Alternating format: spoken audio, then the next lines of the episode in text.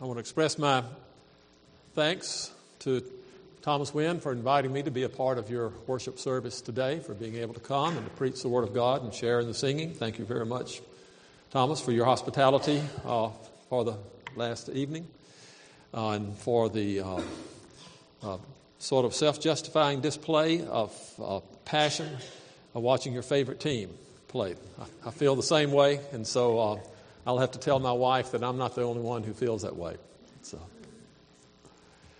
But we're here to look at the Word of God and to think about the Lord Jesus Christ and His provision for us.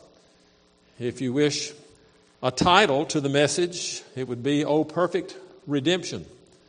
And the text is from Hebrews chapter 1. I'll be, read verses 1 through 4 and then expand the understanding of it as we look at other parts of the chapter and other parts of the book of Hebrews. Long ago, at many times and in many ways, God spoke to our fathers by the prophets. But in these last days, He has spoken to us by His Son, whom He appointed the heir of all things, through whom also He created the world. He is the radiance of the glory of God and the exact imprint of His nature, and He upholds the universe by the word of His power. After making purification for sins, He sat down at the right hand of the Majesty on high, having become as much superior to angels as the name He has inherit, inherited is more excellent than theirs. Let's pray together. Our Father, we do thank you for the powerful and clear witness we have to your salvation that is wrought for us in the person of your beloved Son, the Lord Jesus Christ, who has indeed made purification for sins and has revealed your plan and yourself and your glory to us in a way that could not be done by any other person. We pray that you would tune our hearts as you have already tuned them to sing your praise, tune our hearts to hear your word. And we pray this in the name of our Lord and Savior Jesus Christ. Amen.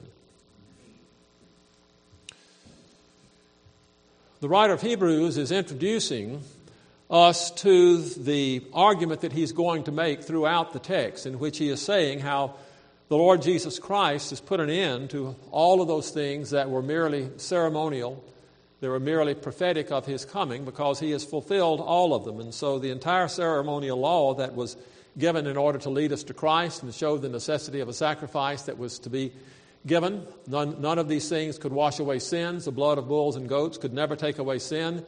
But Christ has put an end to all of that once and for all by the perfect sacrifice of himself. And so he introduces us to this kind of argument by showing that the revelation that he has already given of this was a partial revelation. It was true, but it was partial. It came in many ways. But the revelation that we have now is a complete and perfect revelation. And this revelation has come to us perfectly in the words and in the person of Christ because he has revealed these things in order that we might understand redemption. Uh, the purpose of this is to know how God rightly relates himself and to people and how God rightly relates people to himself. And he actually does both of those. He rightly relates himself to people because it was necessary that he remain just while he justified sinners. And so Christ has, in a sense, not only reconciled sinners to God, but he's reconciled God to sinners. He set him forth as a propitiation that in order that he might be just and yet justify those who have faith in Christ. And he has removed this barrier between us and him that we cannot approach him in our unholiness and our, in our unrighteousness, and that he has paid this price, and so he has reconciled us to him, that we can now call upon him, and we can call him Father, and we can call him Savior, and we can have fellowship with him. And so, what has happened in the revelation that Christ has given is he has fulfilled all previous revelation. He has made those parts that might have remained unclear and that left even the prophets themselves wondering exactly what they meant when the Spirit spoke through them. That has been clarified. But also the words about what forgiveness of sins is and how it will come uh, and how this one will bear the sins of many. This has been clarified and brought to our final uh, revelation in the person of Christ because he is our Redeemer. And so we begin, he begins his argument here by talking about the perfect revelation. We have a perfect revelation in the Lord Jesus Christ. He says, Long ago, Many times and in many ways, God spoke to our fathers by the prophets, but in these last days, He has spoken to us by a Son. Now, when He spoke to us by the prophets, we know that none of the prophets said all the truth. Uh, Isaiah, in his prophesying about the coming of the Christ and his prophesying about uh, the captivity of Israel, uh, needed Jeremiah to come and talk about of what happened during this time of captivity and to be the weeping prophet as he saw Israel or Judah carried off into captivity, but also he prophesied about a new covenant that would come in which the way they broke that covenant would be settled because a new covenant would come in which he would write his law in our hearts and he would forgive our iniquities and remember our trespasses no more. How this could be done at that time was not clear, uh, and so they spoke it many times and in various ways. Isaiah didn't say it all, and Jeremiah didn't say it all. The prophets themselves, though they were taken by God, uh, often resisted this and were unsure. Jeremiah said, Oh, I'm but a youth. I cannot do this. And God said, Don't say I'm a youth. I'll put my words in your mouth. And Isaiah said that I'm a man of unclean lips, and I dwell in the midst of a people of unclean lips. And God touched his lips with coals from the altar and told him to go to the nations.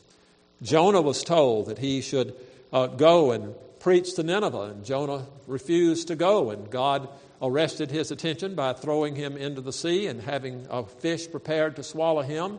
And then when Jonah went and preached and God brought revival to Nineveh, Jonah was angry about it. And God asked him, Do you do well to be angry? And Jonah said, Yes, I do well to be angry. You kill my gourd.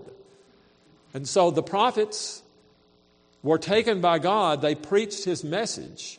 But we learn from the testimony of these uh, that they wrote themselves as to how imperfect they were and how little they actually understood about what God was doing, which magnifies even greater the clarity of the necessity that they receive these things by divine revelation. We look at the book of Habakkuk and we see uh, the perplexity of Habakkuk about how he was to prophesy and what God was, was going to do. Uh, he looks around Israel and he sees what is happening there and he says, O Lord, how long shall I cry for help and you will not hear? O, I uh, cry to you violence and you will not save. Why do you make me see iniquity? Why do you idly look at wrong? Saying God is idle about wrong. And then God answers him and says that I'm going to punish this people. I'm going to bring a fierce nation upon them, the Babylonians. And now he is even more perplexed. He says, Are you not from everlasting, O Lord my God, the Holy One? We shall not die. O Lord, you have ordained them as judgment, and you, O rock, have established them for reproof. You are of purer eyes than to see evil, cannot look at wrong. Why do you look idly at the nations and are silent when the wicked swallow up the man who is more righteous than he? The prophet has a question about this. He doesn't understand the revelation that he has given. It's a true revelation. And the question he answers is a question that indeed is prompted not only by the situation, but by God's own prompting of him to ask such a question because further revelation will come in answer to that question. So uh, Habakkuk goes on to lay forth his case. He thinks that it's an airtight case, and then he says in chapter 2, verse 1 I will take my stand at the watchpost and station myself on the tower and look out to see what he will say to me and what I will answer concerning my complaint. So when God answers my question, I'm going to be ready. I'm going to come back and I'm going to answer him again. And then God tells him what will happen, and we have that passage of Scripture that becomes a revolutionary passage the just shall live by faith. The person who is made righteous by faith shall indeed live. And finally, Habakkuk has to come to the point where he recognizes that though he's been giving revelation, and though he's been stating the truth, and though God has revealed to him what is going to happen, it has caused more perplexity than it has clarity. And he simply ends up this with a statement of faith that he must believe what God says no matter how in Congress it seems to him in his particular situation. He says, Though the fig tree should not blossom, nor the fruit of the, nor fruit be on the vines, the produce of the olive fail, and the fields yield no food, the flock shall be cut off from the fold, and there shall be no herd in the stalls. Yet I will rejoice in the Lord. I will take joy in the God of my salvation. God, the Lord, is my strength. He makes my feet like the deer's. He makes me tread on high places. So he has to come to a conclusion simply to believe God, to believe in God's justice, to believe in God's holiness, to believe in God's promises. And so the perplexity he has leads to a deeper resignation of of life and submission of heart and mind to the revelation of God. And so we could go on through the other prophets, showing the ways in which prophecy was given to them that perplexed them. And so the writer of Hebrews simply summarizes it in this way long ago at many times and in many ways God spoke to the fathers by the prophets. But in these last days he has spoken to us by a son. Now, Most of the translations will say he has spoken to us by his son, which indeed it is true. It is his son. But the writer is interested in setting forth the qualitative difference between speaking by prophets and then speaking by a son. And so uh, the, the translation literally is yes, he's spoken to us by a son. Qualitatively, he spoke through other people uh, who were not of the same nature as God, though they were made in his image. They did not share his eternal nature.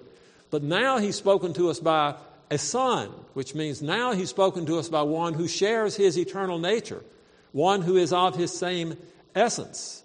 When Jesus claimed to be Son of God and claimed God as his Father, the Jews knew exactly what that meant. And in John 5, they complained about this and they began to make plots to kill him because he called God his Father, making himself equal with God. The writer of Hebrews is picking up on that relationship of father and son to indicate that though he's spoken by prophets earlier, now he's speaking to us by a son. Now, the two ways in which this prophecy is greatly clarified because he speaks to us by a son. He speaks to us by a son because his son, eternally generated by him, is one who was with him at the creation and was the agent through which creation was made. He was the one who was with him at the time of the eternal decree and was the one for whose sake this eternal decree was made. Uh, he is the one who shares the very nature of the Father and shares all the knowledge that the Father has and is one in will with the Father. He is the one who is present at the, at the giving of the Ten Commandments, and he was the one that was present at the parting of the Red Sea, and he was the one who spoke through the burning bush. One speaking by a son has no kind of lack of clarity in his mind as to what should be said, as to what the Word of God means. And we see this testified to uh, throughout the, the New Testament and the marvel that people had as to what Jesus, even as a 12 year old, could do in the temple as he set forth questions that uh, were quite challenging to those who had studied the Scripture all of their lives. But just two examples we have uh, specifically, we might say from Luke 4, when he is tempted uh, in the desert and the, Satan begins to tempt him, and Jesus quotes Scripture to him. And then Satan quotes Scripture to Jesus, and Jesus corrects his understanding of that and, and quotes a Scripture that is in greater context and eventually uh, affirms it all with uh, You shall worship the Lord your God, and him only shall you serve. Uh, Satan quotes other scripture to him, and Jesus said, It is said, You shall not put the Lord your God to the test. And then, as Jesus begins his ministry, he goes into Nazareth, where he had been brought up, as was his custom, he went into the synagogue on the Sabbath day. He stood up to read, and the scroll of the prophet Isaiah was handed to him. He unrolled the scroll and found the place where it was written, The Spirit of the Lord is upon me, because he has anointed me to preach the good news to the poor. He has sent me to proclaim liberty to the captives, and recovering of sight to the blind, and to set at liberty those who are oppressed, to proclaim the year of the Lord. And he rolled up the scroll, gave it back to the attendant, and sat down. And the eyes of all the synagogue were fixed on him, and he began to say to them, Today this scripture has been fulfilled in your hearing. He had absolutely no hesitation. He had no uh, murkiness of mind about what the scripture meant and that it referred to him and exactly how it would work out in his own ministry. And then, as he does the Sermon on the Mount, as he begins to speak about what the traditions of the Pharisees were and corrects them as he begins to talk about particular interpretations they gave of the very words of Scripture, and he clarified it and expanded uh, their understanding of that. He shows himself to be an authoritative teacher, not speaking like the scribes and the Pharisees, but having absolutely no cloudiness of mind, no confusion at all about what the Scripture meant and how it related to him. If we look at what the prophet said, even the New Testament, as it talks about how the prophet spoke, we see that there was a clarity in their presentation because they said what, God's, what God had said, but the loose ends they could not put together. And so Peter says, concerning this salvation, the prophets who prophesied about the grace that was to be yours searched and inquired carefully, inquiring what person or time the Spirit of Christ in them was indicating when he predicted the sufferings of Christ and the subsequent glories. It was revealed to them that they were serving not themselves, but you in the things that have now been announced to you through those who preach the good news to you by the Holy Spirit sent from heaven, things into which angels long to look. So the prophets prophesied truly, but they were inquiring because the things they prophesied were confusing to them. What kind of person is this in which these things are going to be done?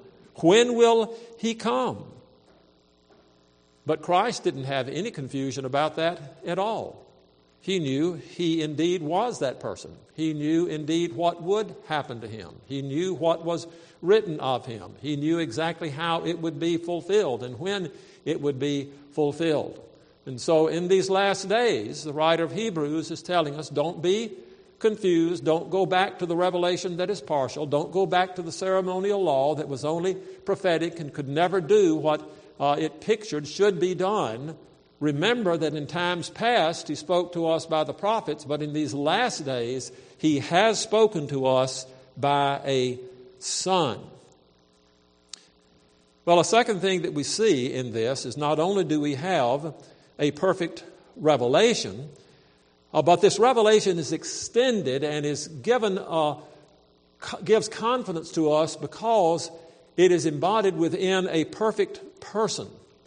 He is the perfect person not only to give us and complete this revelation, but He is the perfect person and the only person in whom the burden of revelation can be fulfilled. The revelation does not come simply to give us information, to expand our knowledge about God, but the revelation comes in order to set forth the reality of the need for redemption and the person in whom redemption can come and the nature of this redemption.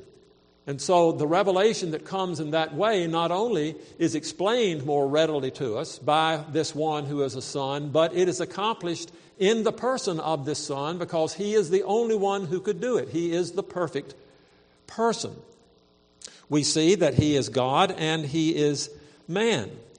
The writer of Hebrews explains to us that he is the one who has been appointed to be the heir of all things. The whole creation, when it comes to its culmination, when it is matured in all that it was created to be, this one who is the Son will be its heir. He will inherit it. It is for him. There is no other one to whom it could be given. There's no other one who could rule over it. There's no other one who should be honored by it than him. He is its heir. He whom he appointed the heir of all things, through whom also he created the world. The Father's decree to create, the Father's decree to bring into existence something out of nothing, the Father's decree to bring into existence other things that were temporal, that would then be an ongoing reflection of His glory, including those that are made in His image. Through whom did He make this? It says, through whom He also created the world, meaning the Son. The Son has the same power, the same creative power, the same purpose in creation as the Father. The Son is the one who even carries out the decree of creation. And again, the writer is building this up because it is in the Son that the decree of redemption is carried out, even as He has carried out the decree of creation and the one who will be the heir of creation. And then it describes Him as He is in His own glory. This means His weightiness, who He is in Himself. He is the radiance of the glory of God in the exact imprint of His nature. There is nothing about him that does not reflect the reality and the full essence of God, the radiance of the glory of God.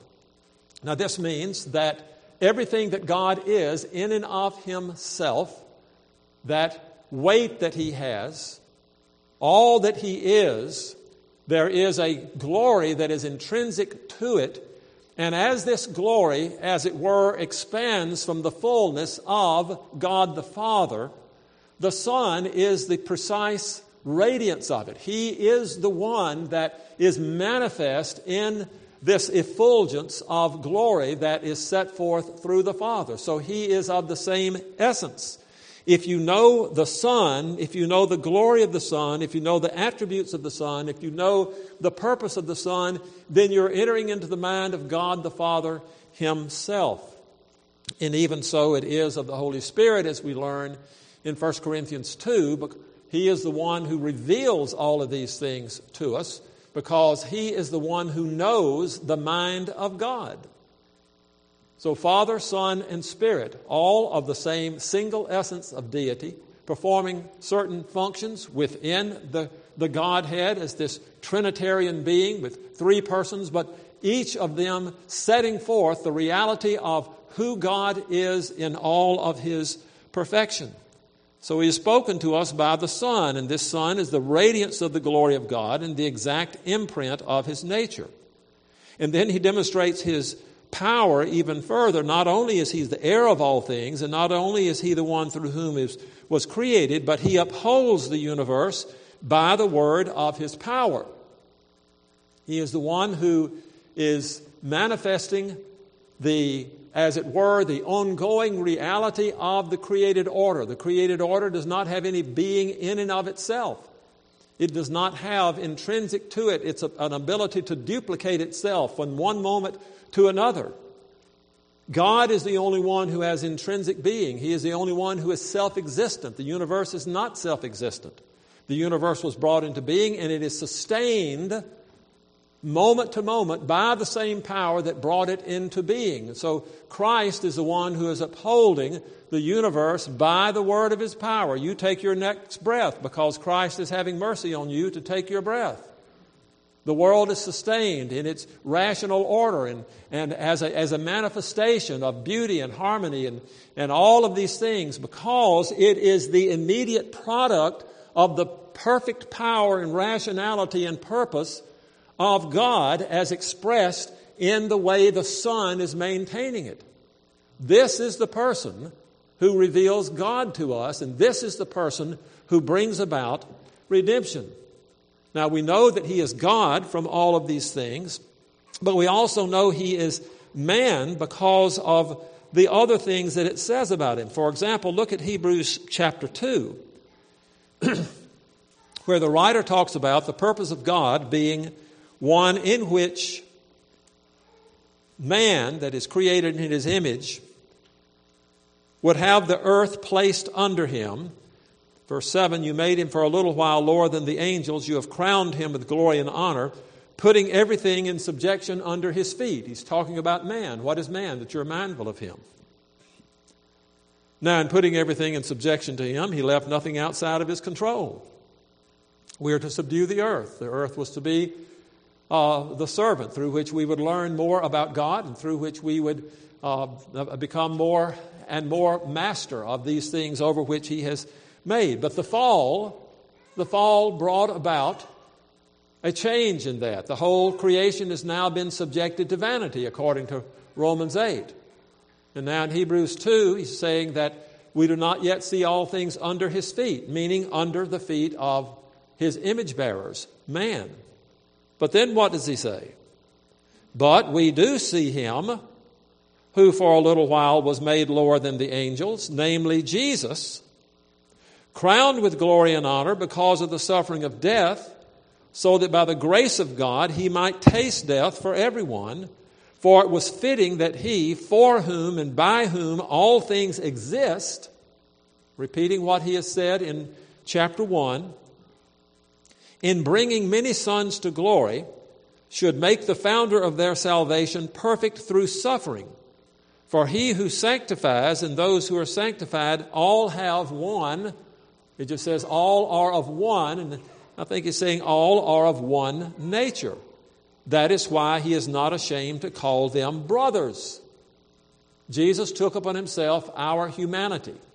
He took upon himself every aspect of our humanity. He was made in our nature, sin only accepted, so that in this one person we have God who created the world, who sustains the world, who will be the heir of the world, who has a purpose for the world, and the one who has come into the world taking our nature remedying those things that we were intended to do but could not do, even in the subduing of the world, and in relating to God through righteousness, we could do that no longer. And so He came and took our nature in order to remedy all of those things that we had forfeited by sin. And He is the only person who can do this. He is the perfect person to do it. It is the unity of His person that makes it possible for the Lord Jesus Christ to restore to us all of those things that have been lost in the fall our relationship with God, a path to righteousness and holiness, a path to fellowship with God, and a path to seeing an earth that is renewed and glorified and reflecting the true glory of God. So we have a perfect revelation in the Son, we have a perfect person to do this. And we are led now next to see the perfection of his work. Uh, the first one is revelation that we've seen. The second one, the perfect person, is incarnation. And now, as we look at his work, we could call it purification. After he had made purification for sins, he sat down at the right hand of the majesty on high having become as much superior to angels as the name he has inherited is more excellent than theirs. He made purification for sins. In other words, he made it right for God to forgive us. He made it right for God to declare us pure and holy in His sight, whereas before we were impure. We were as an impure thing, and He could have no fellowship with us. But He made purification for sins. First John chapter 1 says that if we walk in the light, as he is in the light, we're having fellowship with one, one with another, and the blood of Jesus Christ is cleansing us from all sins. There is this purification. If we confess our sins, uh, he is faithful and just to forgive us our sins and to cleanse us from all unrighteousness. He is not compromising his nature to do this. He is faithful and just to do this. He is faithful to his decree. He is faithful to his nature, who is faithful to his purpose. And he is just in that he can forgive us without any compromise of his nature because the payment for sin has been made. In Romans 3 that we referred to earlier that he has set him forth to be a propitiation for our sins in order that he might be just and yet justify those who have faith in Christ. And so, this perfect person is the only one who can bring about a perfect redemption. He is the only one who can make purification for sins. Now, we see a, a, another, another affirmation of his humanity in the way that he does this, because he must not only have an infinite excellence in him, in his person, his glory must not only match the glory of the God who is offended by our sin, uh, his worship and his honor of God must not only be absolutely perfect because he himself understands all that there is about God because he is God, but it must make atonement for us, for humanity. He must do something that humanity had to do, and he could not do it if he did not take to himself our nature, if he could, did not uh, make it right to call himself our, our brother. So he takes to himself our nature, and we have this indication here in these verses when it says, After making purification for sins, he sat down at the right hand of the majesty on high, having become as much superior to angels as the name he has inherited is more excellent than theirs. Having, having become. Well, what, what does that mean? Having become. Isn't he by his very eternal existence already superior to the angels? Isn't he, because he is the eternally generated Son, already superior uh, to the angels? Are not the angels created beings, as the writer of Hebrews says at the end of the first chapter? He says, Are these angels not ministering spirits sent out to serve for the sake of those who are to inherit salvation? But here it says he has become as much superior to the angels as the name he has inherited is more excellent than theirs. Well, he became this way because he is Savior. He was lifted up to this position because in his humanity he had completely obeyed the law of God and completely fulfilled the purpose of God and had completely executed the eternal decrees of God. Even as he quotes uh, uh, the verse, You are my son, today I have begotten you. That is in Psalm 2 when it begins by saying, Now this is the decree. You are my son, today I have begotten you. Indicating there's an eternal beginning. In eternity, when the decree is made, he is declared as the one who is the Son. He is eternally generated. He's eternally begotten by the Son. Then he affirms his own that he is Father of him. I will be a father to him. He shall be a son to me. But then we, we're introduced into the incarnation. This one who is a son, this one who is a party to the decree of God in eternity.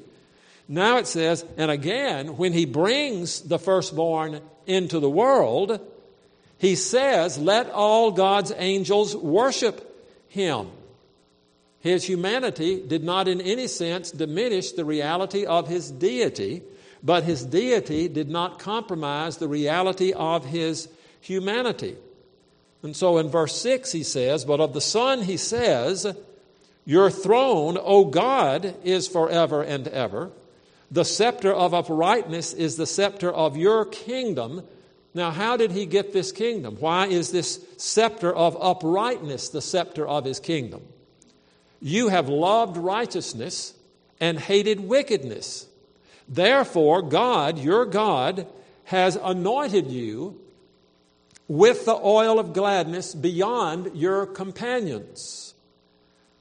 He came, he lived the perfect life, he honored the law of God, he honored righteousness, he hated wickedness in his life, and as a result of that, he is now enthroned not merely as a powerful ruler of the world, as a king on a throne to judge the world, but he is a redemptive king because he has loved righteousness and hated wickedness, and he has made atonement, he has made purification, and he is anointed with the oil of gladness beyond your companions. That's us. We are his companions in his humanity. He has done the thing that we should do, and this oil of gladness he has is an oil of gladness that is given to him. It is an eternal joy, it is an eternal blessedness that he himself has gained by his obedience. It is beyond anything that we could ever have attained, but it is that which He will give to us as the redemptive King. He is the perfect Savior. He has done the perfect work. He has accomplished the perfect redemption. Now, this is not something that could have been done by any other person, but Christ Himself, by His obedient life, as the incarnate Son of God, has done it. We read in, in Hebrews, the fifth chapter. In the days of His flesh, verse 7, Jesus offered up prayers and supplications with loud cries and tears to Him who was able to save Him from death and he was heard because of his reverence. He would save him from death. He would not save him from the cross. This was decreed. He would not save him from the necessity of dying for sin, but he would save him from death because death is the eternal verdict upon those who are not righteous. But Jesus paid that, and so he was, this is a statement about his raising him from the dead. He was heard because of his reverent submission. And although he was a son, this is, though he was eternally the Son of God, and this is one of those mysteries that is far beyond us, stated in such simple language. Although he was a son, he learned obedience through what he suffered. And this does not mean that there was ever a point at which he was disobedient and had to relearn it. It means that as a man, as a person who is taking our place, this person is one who every step of his pilgrimage here on earth learned more and more in his own soul and in his own spirit the kind of tension that he would experience, the kind of wrath that he would experience as he saw the wrath of man against him. He would say, My soul is exceeding sorrowful, even unto death. He said that wrath is coming, and oh, how I wish it were kindled even now. He learned obedience through what he suffered. The opposition let him know more and more of the sinfulness of man and the depth of the sinfulness and the depth of the rebellion, and the depth of the hatred that people had toward God. And he was going to suffer for those sins. And this was something that was pressing upon his conscience as he prayed to be saved from death. And he was heard because of his reverent submission. He learned obedience through what he suffered. He learned the price of obedience. He learned what every step of obedience meant. He knew the difficulty of attaining righteousness through obedience. And then he reached a point where his obedience was perfect. And being made perfect, in verse 9, being made perfect, coming to full maturity in his obedience, he became the source of eternal salvation to all who obey him. This is not something that could be done in any other way by any other person. We see in uh, chapter 9, verse 9, according to this arrangement, the gifts and sacrifices are offered that cannot perfect the conscience of the worshiper. We look at chapter 10, verse 1 For since the law has but a shadow of the good things to come, instead of the true form of these realities, it can never, by the same sacrifices that are continually offered every year, make perfect those who draw near. But if we look down to verse 14, for by a single offering he has perfected for all time those who are being sanctified. Oh, perfect redemption, the purchase of blood to every believer. This is the perfect redemption. This is the perfect work by his purification. But we see that his work also has led to what we would call a coronation. He is now seated on a throne. Verse 3 tells us he is the radiance of the glory of God, the exact imprint of his nature. He upholds the universe by the word of his power. After making purifications for sin, he sat down at the right hand of the majesty on high. In verse 8 tells us of the Son, he says, Your throne, O God, is forever and ever. The scepter of uprightness is the scepter of your kingdom. He has been crowned Lord of all. He has been crowned as the redemptive King. He is the one who is King of kings and Lord of lords. He alone has made redemption. And therefore, he has been given the right of judgment. We learn also then that he is the perfect Redeemer because he has the right of adjudication. He sat down at the right hand. This is the right hand of power. This is the place from which the judgment will come. His work is finished. In chapter 4, verses 14 through 16. Since then, we have a great high priest who has passed through the heavens, Jesus, the Son of God. Let us hold fast our confession. For we do not have a high priest who is unable to sympathize with our weaknesses, but one who in every respect has been tempted as we are, yet without sin. Let us then draw near with confidence to the throne of grace, that we may receive mercy and find grace to help in time of need. We see in Matthew, verse chapter 25, verses 31 through uh, 33, where Jesus sets himself forth as the one who will be the final judge. When the Son of Man comes in his glory and all the angels with him, then he will sit on his glorious throne. Before him will be gathered all the nations, and he will separate people one from another, as a shepherd separates the sheep from the goats. And he will place the sheep on his right hand, but the goats on his left. And then he renders judgment on them. We see in John chapter 5, verses 22 and 30, Jesus' claim to be the one to whom judgment has been committed by the Father.